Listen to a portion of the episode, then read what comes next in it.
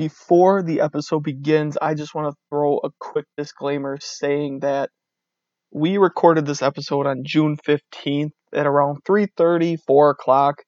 Literally 30 minutes after we stopped recording, all this that came out with Rob Manfred saying baseball is not going to happen this season, you know, whatever nonsense he's talking, all that came out after we finished recording. If you want to hear our thoughts on that, Olivia recorded an awesome YouTube video. It was uploaded to Cream City Central's YouTube. It was uploaded to Cream City Central's Twitter as well as the Bernie's Bums Twitter. So if you want to see what we think about Rob Manfred and this whole situation with the Major League Baseball and the Players Association, go check that out.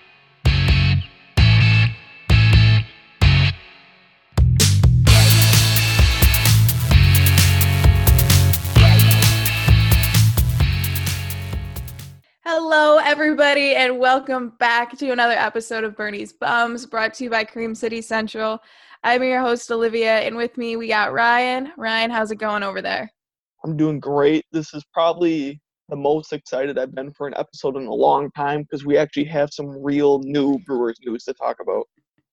At first, I thought you were gonna say like there's actually like interesting topics to talk about, and I was about to be very offended there for a second, but we're all good. Well, I mean that too, but we've been getting interviews. We've been trying to keep it new. Uh, I've been there's only- trying to get content. You know, I'm the one. I'm the one putting these together. So Barry, I know, I know. No, I'll bear with you. I mean, I can only talk about the MLBPA so much. oh, I could go on for hours. Yeah, no nobody wants to listen to that. I mean, I'm sure there's a market. there's a market for everything, man. Anyway, well, getting into you know the talk that we've had for the last I don't even know how many weeks now. So, from the sounds of it, we will have baseball. However, it is such like it- it's a it's like it's a good thing, but it's also sandwiched between like the worst situation ever, so it doesn't even seem like it's that good of a thing, if that makes sense. Well, basically, it just looks like both sides aren't happy, and they're just gonna put on a product and be like, "Here you go. Here's well, yeah, yeah, and like I mean, I don't, I don't disagree with the players being like, we don't really want to go back and forth, so like, just tell us when and where you want us to be at what time, and like we'll play. Like I don't blame them for doing that. It's almost like they're taking the high road. Yeah, and so from the looks of it, I think by the end of today, we're recording on Monday right now, and from the sounds of it, by the end of the day, they're supposed to come out with either a counter proposal, which really wouldn't be a counter proposal because the players never really countered, or they're going to come out with the mandated season, which is what's most likely to happen, and that should be full prorated. Yeah, which that's fair. That's what the players wanted, right? Get paid for the amount of games that they're playing. and that like it just it sounds so logical where i don't even understand like this whole percentage thing that they've been throwing out where it like always equated to 33% was a big slap in the face No, Rob Manfred. Anytime, uh, he, just an idiot. Sometimes I don't understand. This man is literally driving baseball away from casual fans. like he's an absolute idiot like i'm calling it now like i cannot stand like i'm sure there's some valid reason of why the owners voted him in but, but man he's got to leave like I bet you at this moment Roger Goodell has a higher approval rating than Rob Manfred. At this moment, oh yeah, hell yeah. There's no but question. but people everybody's so pissed right now. Yeah, and they, everybody still hates Roger Goodell, but which one do they hate more? I mean, if you're looking at fans of like baseball and football, I hate Manfred over Goodell right now. And the thing is, Manfred has no idea how to market the game. Oh, I that mean, like people oh, that outside frustrates me. people outside of Brewer fans or even Marlin fans probably don't even know who Christian Yelich is, or he's not a household name like he should be. He's a fun, Marlins fans don't even know who the hell he is. yeah. But the problem is, like, he's a fun guy. He's pretty outspoken. He's funny. He's a great player, and that's the guy. Like, build your, you know, build your game around these guys, and they just don't. Yeah, it's so stupid. Like I think it was February, New York Times came out with an article with it. I think it was New York Times with Christian Yelich, where he basically said like I'm not usually one to go out and like do a bunch of interviews and like be the face of the game, but if it's what's going to grow the game, then like give me a call and I'll do it. Like he's like pretty open considering that he's kind of a reserved guy in general, but he basically said like I'll do it if it means that it's better for the game of baseball, which I have mad respect for. But right now baseball has so many young superstars So many. and this is the time to grow the game like Francisco Lindor, he, the dude's a character. Like market him. incredibly good. I mean, this guy is one of the best shortstops, you know, both ways that I've ever seen in my lifetime. Um, Yeah. what's his name? Ronald Acuna. He's like Oh my 21, God. 22. 40 40 player, and nobody even knows that he was close to 40 40 last season. No. But th- Mm. these are the things. And not you even yeah. and not even your casual baseball fans even know that much and that's what's sad like i think somebody made i think it was trevor bauer i think made the similarities where like You and Trevor Steph- Bauer. i watch a lot of his videos. Go check out his youtube channel. I'm like actually being serious. He Did- talks a lot about this stuff. That's how Did- i know so much. Did you see what he said after the 30 for 30 yesterday? uh maybe. I don't know. I can't remember. My mind's kind of a blur. Just a tweet saying Barry Bonds should be in the Hall of Fame. oh yeah yeah, yeah that one. Yeah. We'll talk about that one later. Oh, okay. okay. That's that's in a different segment. Come on, Sorry, keep I didn't know. line. I didn't know we had to follow the outline exactly. Well, I mean, it just makes sense of how I have it written out. I'm just saying, like, Fair enough. it, it seems logical of how it's laid out.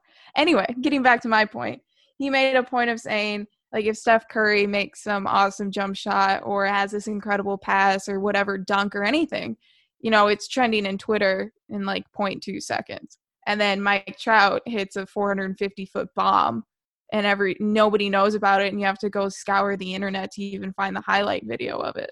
Oh well, yeah, that's the thing. Like the N- NBA, I think they're the best at marketing Oh their sport. Gosh. But Their commissioner, what is it, Adam Silver? Like he is the best commissioner in pro sports. you'll get blown up. Your Twitter feed, your Facebook feed will get blown up over certain highlights that aren't even that impressive.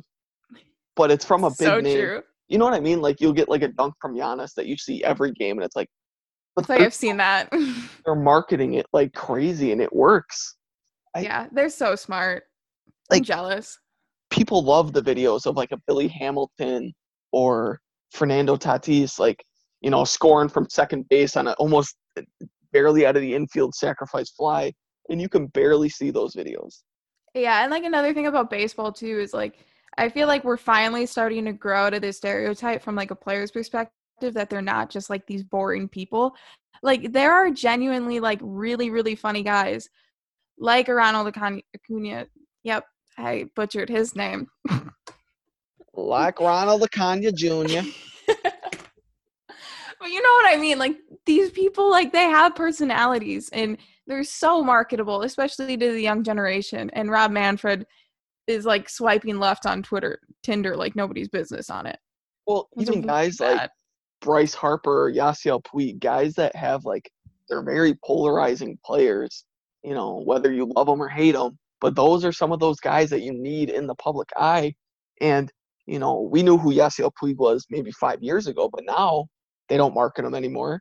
Bryce Harper, same with him. Like, he's a really fun guy to listen to, whether you like him or not, like I said. But I- just, could could I ask, like, my mom who doesn't watch sports does she know who bryce harper is no Yeah, it, it's. Oh shoot, what was I gonna say? I had. Oh, that's what I was gonna say. And even the players recognize it. Sorry, I'm a disaster today. Uh, This might be awful for me, but you know the players even in some of these contracts that they were going for like prorated salary, they were even like putting stuff in for the owners to make extra money, such as like mic'd up moments and you know having in dugout interviews because those don't happen often unless you're on national TV. Like they put stuff in to be able to market the game and for the owners to make more money since they were like since they wanted a prorated salary. And like the players want it. Like they like they all talk about how much they like being mic'd up and stuff. It's just oh i think stupid the, the thing that hurts the casual fans or even like new fans joining baseball is the stereotype that the games take forever. The MLB Ugh. needs to do something that because I think I saw a statistic once that like an NFL broadcast for a whole game is actually longer than a whole MLB game. Yeah, but it doesn't feel like it just based off. I mean, Just the- football, there's like action every four seconds. Yeah, that's the difference. But I mean, unless you're a Packer fan and watch Aaron Rodgers sit and chat um, before they. Anyway, It's tough, that's 'cause a I- different story for a different time. I am a big believer in MLB needs to speed up their games. I think that's what draws people in. Are you a need- fan of the pitch clock? Do you want the pitch clock? I'm not. I don't know. I just like I'm a bigger fan of just pitchers that work fast. I don't know if it's like a pitch clock. Oh, okay. Maybe, uh, but nobody enforces that, and that's the thing. I Like think the I'm- one thing. I'm a bigger fan of like every time a, a batter takes a pitch, they step out, they readjust their gloves. Like that's 15, 20 seconds every pitch. Like I don't think it's a pitch clock. I think there needs to be more on the batters to get them back in the box. See, no, they have they have done that though. But the one thing that kills me, and like I don't even mind when, because like you know, after you know Eric Thames, I think I talked about it at one point during a conversation similar to this, and he was like, "Well, after an ump just called a ball a strike, like I need a minute to like readjust my thinking because that kind of throws you off." But the one thing that kills me know. is there are some, and especially late inning relievers, there are some, and I can't have anyone come to mind right now, but take actually 30 seconds to set themselves up between each pitch. And then they'll shake their head and And- redo the whole routine. Yeah, and then step off. Yeah.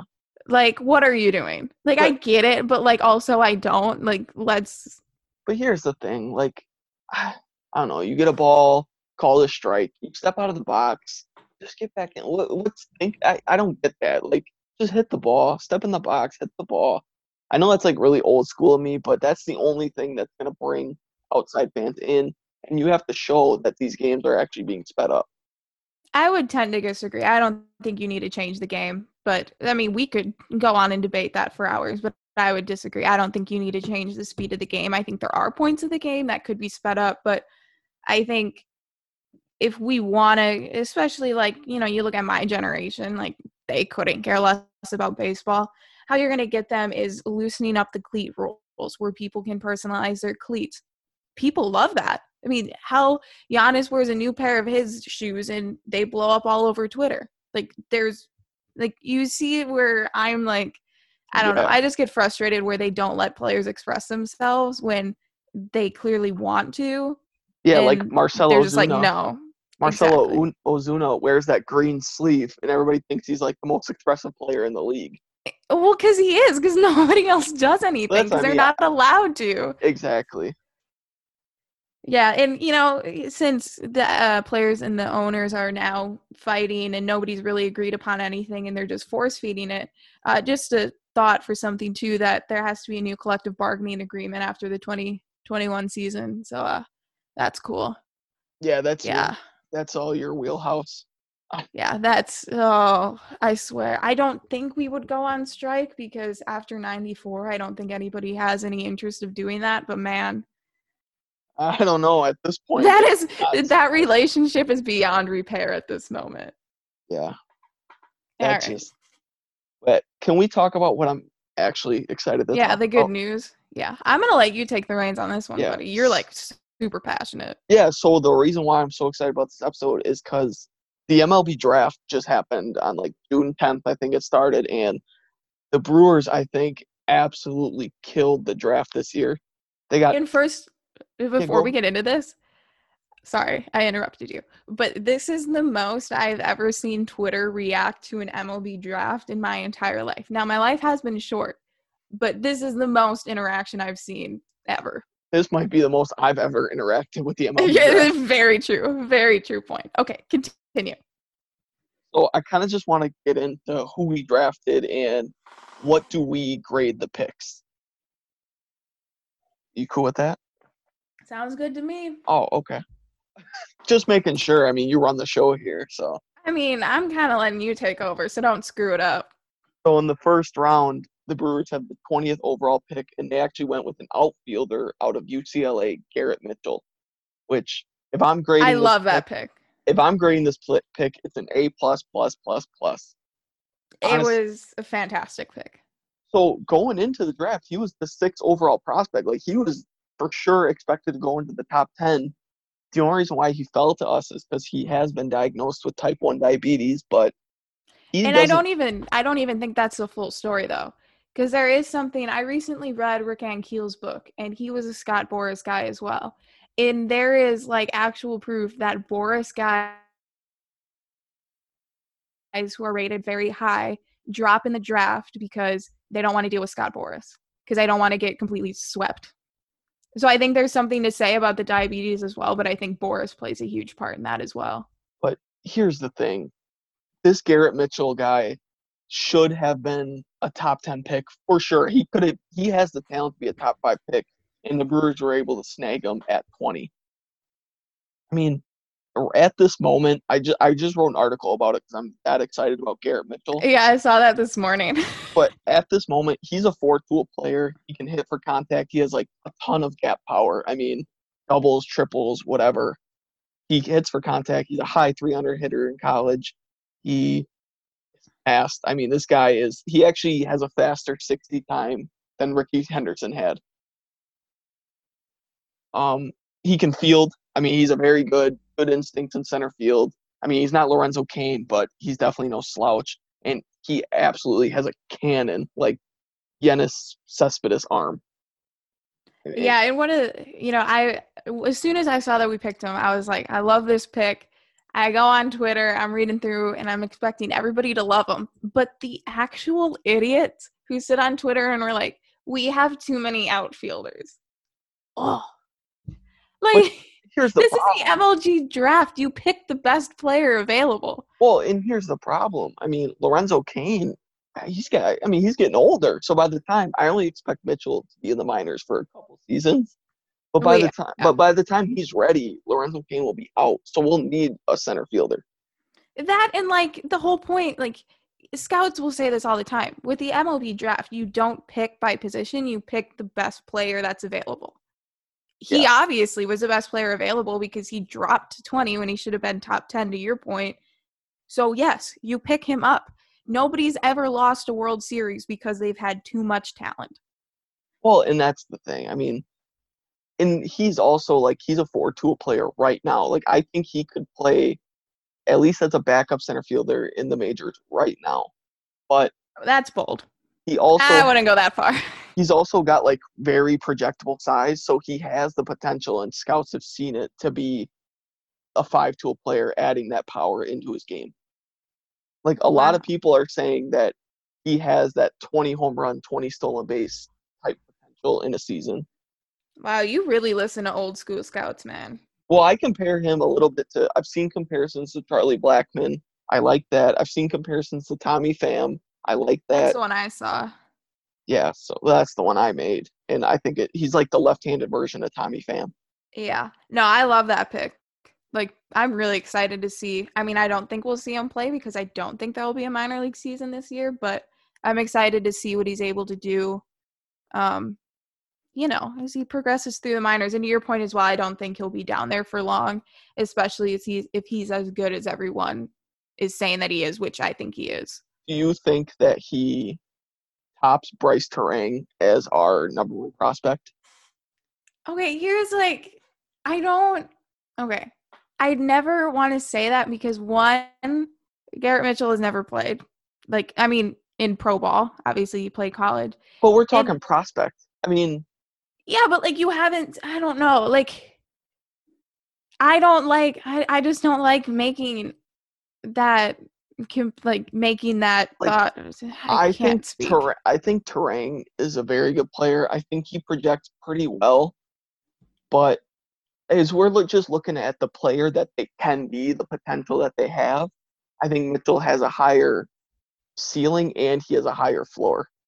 I could agree with you on that one. Like, Like- looking ahead at the player they're going to be. I can agree with you on that. Like Turang, I could see becoming another Orlando Arcia with just a little bit more speed. But with Mitchell, I mean, you can get a Tommy Pham. Yeah. And- And this Right. that's not taking anything away from Brice Turang, but No, think if we're I think he's a good player. we're just talking potential and what they project to be, I think Mitchell is better. Yeah, I could agree with you on that statement. And you know, a lot of scouts rank our or analysts rank our farm system pretty horribly. So brice Turang kind of I think benefits a little bit from how they rank our farm system.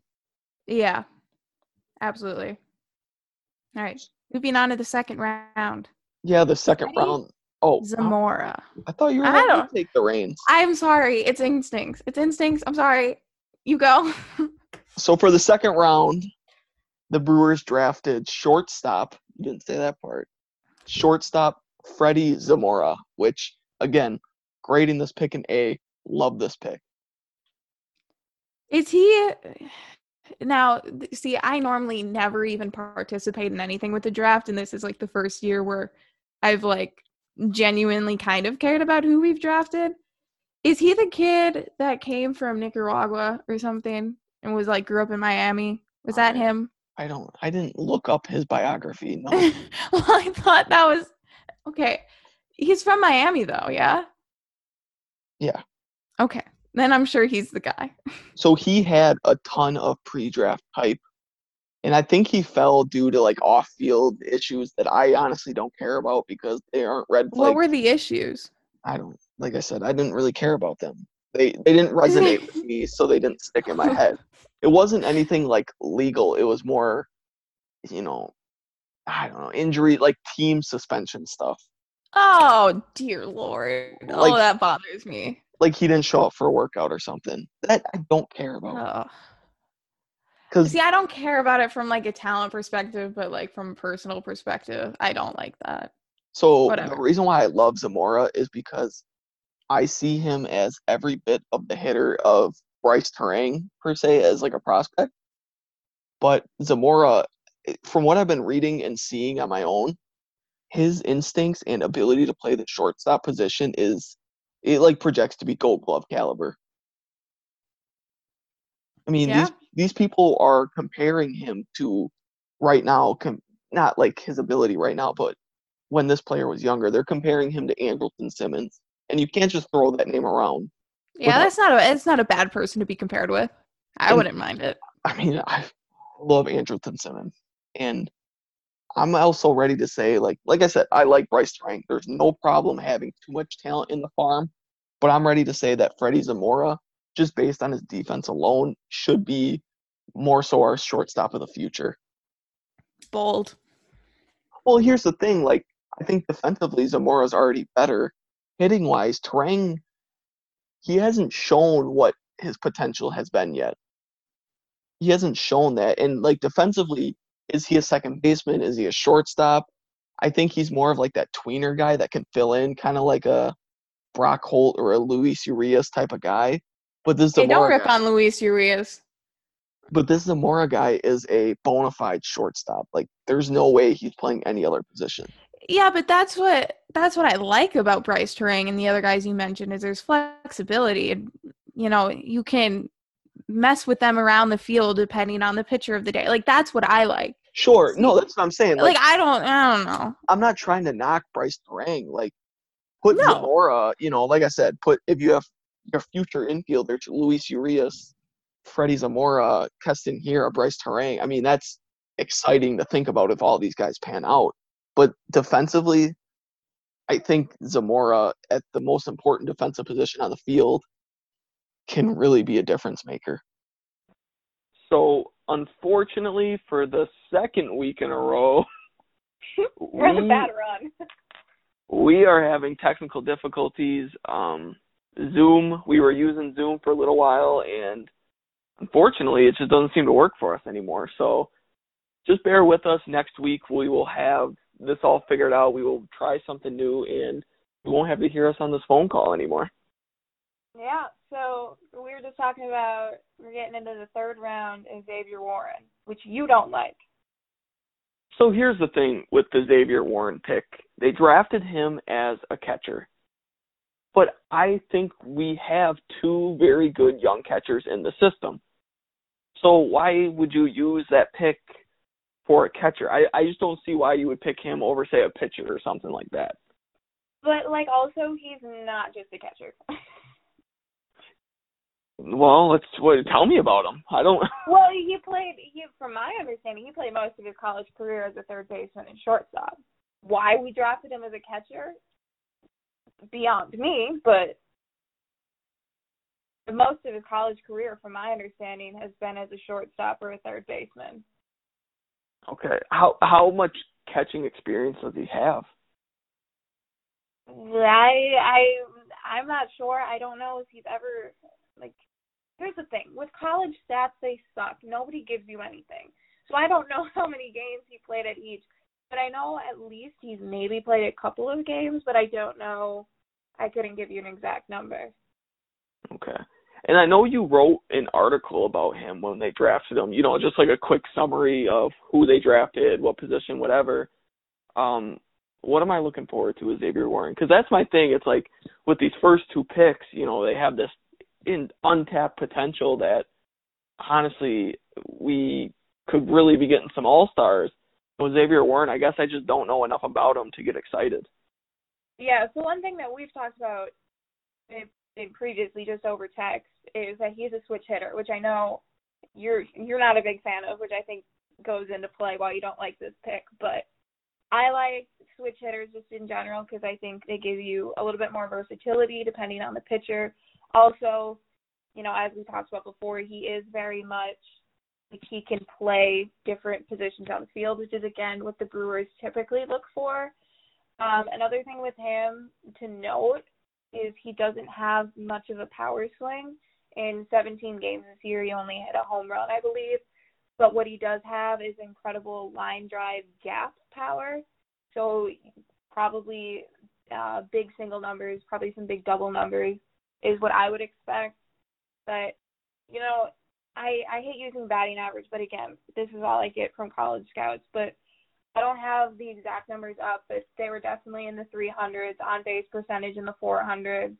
Like he seems like a solid guy. Couldn't split it up between right-handed and left-handed from a hitting perspective, but you know he seems like a solid guy. I yeah, that, that's my only thing with switch hitters is I feel like almost in every case they're just so much better from one side of the plate than the other. So I would really love to see, you know, his splits for left-handed versus right-handed because that really yeah. shows how effective you are as a switch hitter. Yeah, and I, I mean, naturally, their dominant side is going to be better than their non-dominant side, but having that ability to, you know, the Brewers like to play matchups, so having that ability where there's a right-handed pitcher up, you know, he can uh, bat left-handed if he wants, or like there's just abilities there that, you know, your average hitter isn't going to be able to do. All right. So moving on to our fourth round pick, the Brewers drafted outfielder, most likely projects to be a corner outfielder out of Cincinnati, Joey Wiemer. I can't now, tell you anything about him. so I wrote about Joey. Basically, what I got out of him is he is a guy who has five tool potential, but at this point in his career, he is incredibly raw. Like the only thing that about him that's like major league ready right now is his throwing arm. Um, I've heard he has a cannon. Uh, like I said, he's so raw. He's almost that prototypical boom or bust uh, prospect. Yeah, but that's not necessarily a bad thing. I mean, that's why you go through the minors is because you're not major league ready. So, I mean, definitely a project, but he has upside from what you're telling me. So I'm not angry about it. No, he super athletic too. Like that that's honestly one of his biggest strengths is that he is one of the more athletic people in the draft. Um he was projected as a second round pick, early third round pick, so getting him in the fourth round, I can't be mad about it. Um yeah, I'd grade this pick maybe like a C plus, B minus type of thing because just that that boomer bust, I don't think he really he's not that kind of prospect that's gonna make our farm system you know, be go from last place in the league to even 25th. He's just kind of just another guy that's going to be in the system. He might crack top 30 within the next two years, though. But like, why do you care about where a farm system? Is? Like, this is the point. Obviously, you need a good farm system because if you want to be sustainable, you need good players coming through your system. But why, like, I don't understand why people are so fed up with how we're rated and how many guys are in the top 100 prospect list. Like, if we're good for years in a row, obviously we're doing something right. Like, I just don't get. I don't know. I just don't get that whole argument. I think. Yeah. Well, I mean, I'm not super into the prospect rankings because, frankly, you know, say we have well, say we have Brice Turang. Say next year, you know, Garrett Mitchell hits, Joey Wiemer hits, Freddie Zamora hits. They can go from 30th to 5th in, you know, just over one summer. So it's not really like a definitive thing to me. It's not like the all end all be all. Um, but you know, Wiemer is just one of those guys that it doesn't hurt drafting him fourth round, so I'm not upset with the pick. Um, the Brewers' fifth round pick, I don't know if you know much about him. I don't. They got middle in, they got middle infielder Hayden Cantrelle, who they drafted him with the 151st overall pick. Um, according to MLB Pipeline, he was the 118th ranked prospect. So, I mean, we did get what it looks like good value for where we picked him in the draft. Can't be mad about that yeah, basically what I saw with him is he is a really fast uh, contact hitter, kind of along the lines of what the Brewers kind of do with, you know, middle infielders that can play multiple positions. He's just another guy like that. Perfect. I love those guys. Um, after the draft, you know, the draft was obviously cut way short due to what's going on in the world right now but they did just recently sign two undrafted free agents, one being TJ Shook. He's a big right-handed relief pitcher, kind of a strikeout guy. You know, his body projects well, and that's kind of all I got on him. Um, just another arm to add into the minor leagues. And then they also signed Drew Smith, who, looking at what pros or analysts have been saying about him, he kind of projects at best to be like a backup second baseman. But I mean, there's always need for that on a team. Yeah, and like you know, with these undrafted free agents, like it's not really hurting you to sign these guys, and you know, you obviously see something in them that makes you want to sign them over others. So, you know, it's like why not? It's like maybe they have upside, and like even too, if Drew Smith makes the major leagues as a backup second baseman, that's pretty damn good value for what you got him for. Oh yeah, exactly. With Drew Smith, what I was reading is if the draft was to be longer than five rounds, he was a top ten round pick. Like he projected to be within eight to ten. So we got good value out of an undrafted guy, in my opinion. Yeah, I can't be mad about that. And I think overall with the draft, I don't know how many high school players were drafted overall, but one thing to do note about the Brewers is I'm glad they did sign their drafts. They haven't signed them yet. All college guys. I always like that. I think you know there's some growing up. You grow into your body. You're fundamentally like you can see more projection on them. So I overall like that. And honestly, to give the Brewers an overall rating on the draft, I like, I got to give them an AA minus. Like they, I think they really killed it. Yeah, I'm right along with that with the A minus. I think you know getting Garrett Mitchell at the 20th pick was a steal absolute steal. And I think Freddy Zamora is also going to be a really good player. So just from those two alone, I'm giving them an A minus. Uh, going back to what you said about getting college guys, I just like that a little bit more because you know you draft an 18 year old, you got to wait five years to see what they pretty much project to be at the MLB level. With these college guys, you can kind of already see that they have tools to be in the pros, if that makes sense. Oh yeah, and that exactly like that. And you don't have to, and you don't have to wait as long to see what they're going to bring to the table. Exactly, and also too, like if you look at a guy like Mitchell, you know he's obviously very good, and you know I don't know if he'll be as fast as Keston Hiura was, but Keston Hiura was the same type of guy where he was a college guy and he came through the Brewers minor league system in two years. So you you're seeing these players in major league action if they do make it a hell of a lot quicker than to your point when they are 18 and you really don't know how they're going to pan out. Yeah, I almost wanted to compare Garrett Mitchell to Keston Hiura as a hitter, but I think in college, I think Keston hit for a lot of power. He hit like um, over 400, I think. Yeah, I mean, like stupid crazy in college. So the thing with Mitchell is right now he lacks a little bit of power, but a lot of people are saying he can still hit 20 home runs a season, which you won't see me complaining about. Uh, he gets on base at an incredibly high rate, shows an advanced approach at the plate, and some of those things you just can't teach. Exactly. No doubt about that. So moving on to our last little segment of the podcast. Um, last night, which was Sunday night, there was the ESPN 30 for 30 that I believe was called The Last Summer, if I am correct. No, I think I it was long, long, long gone summer. Something like that.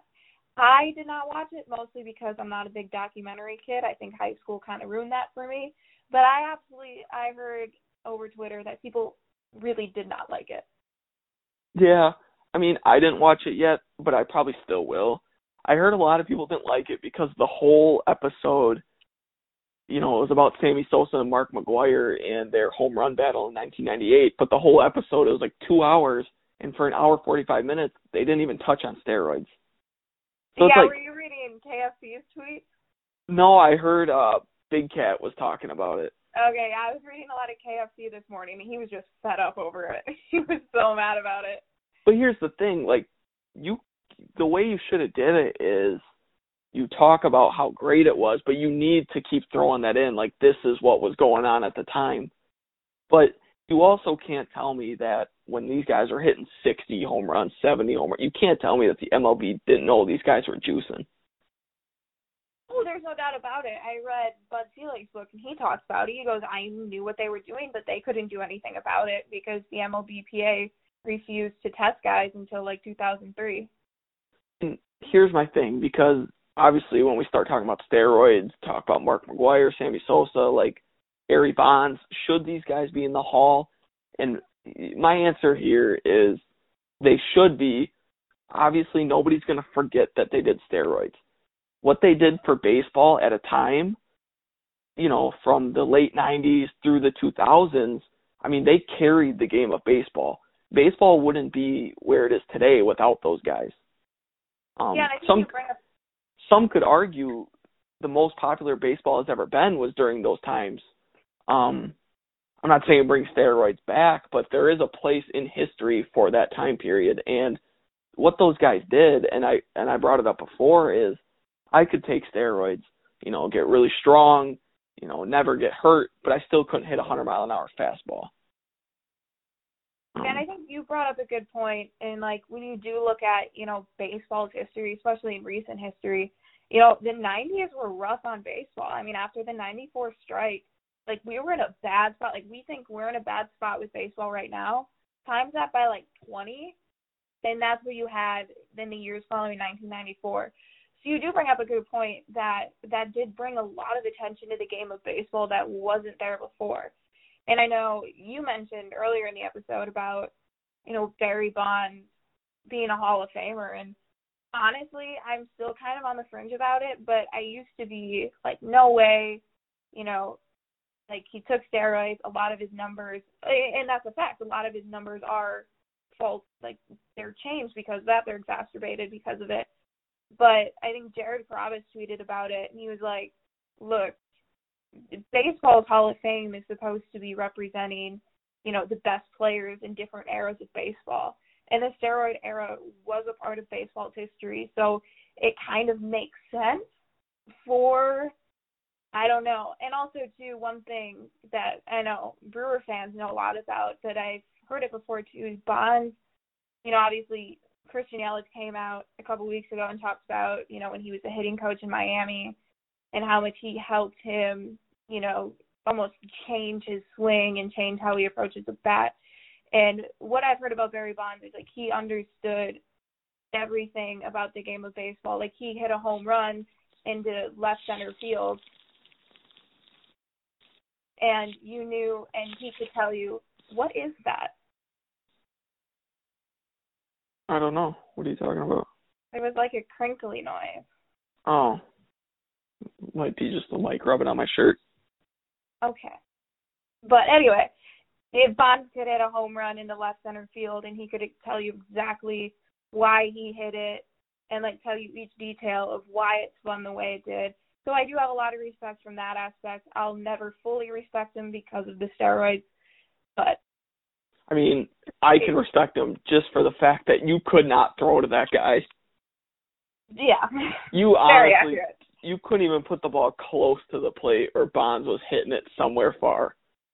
And I was a little bit young to live through that era, but I can't honest, I cannot honestly say that if I watched baseball during that time, I would not have loved it. Even though I knew what was going on, I would love to watch it. Yeah.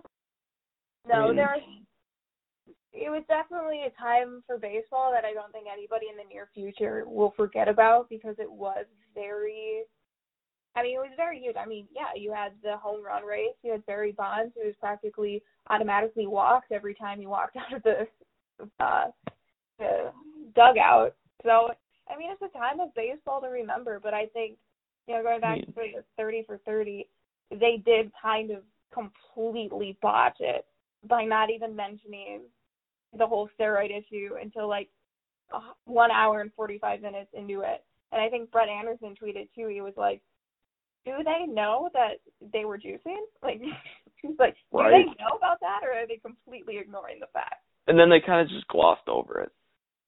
Yeah, But I get it. I mean, they wanted to shed light on how fun the 1998 season was, and then kind of just throw in that bad stuff at the end. But it is such a big part of the story of baseball. And here's the thing: you put those guys in the Hall, it doesn't taint the Hall of Fame.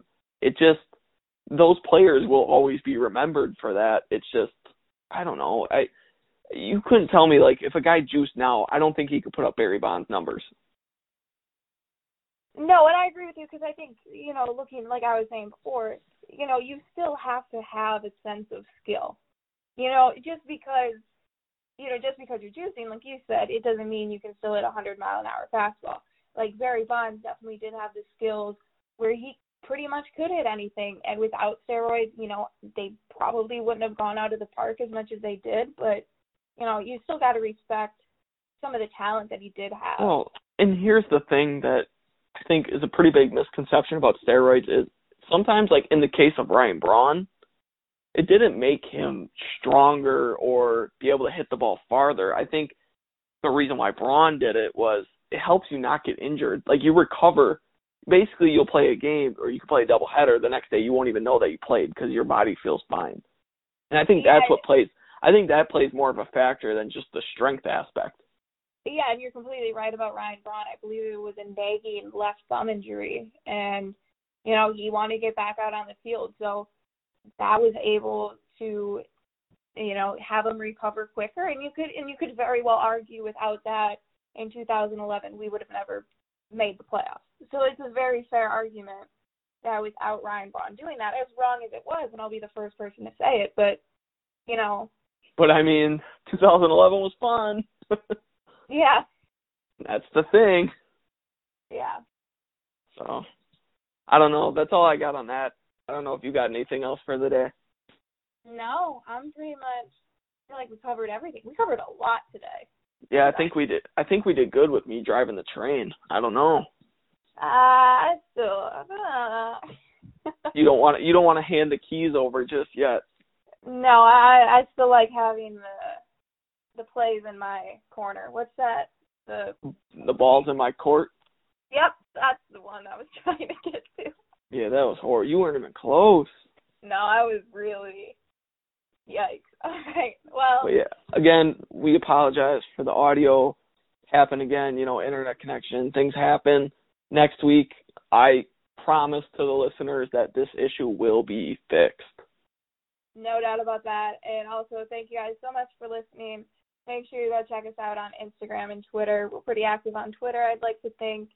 Um, yeah, make sure you like the podcast, rate it, you know, comment, do all the things. I don't know what you can do, but, you know, make sure you're rating us five stars. Ryan, do you have any last words to say?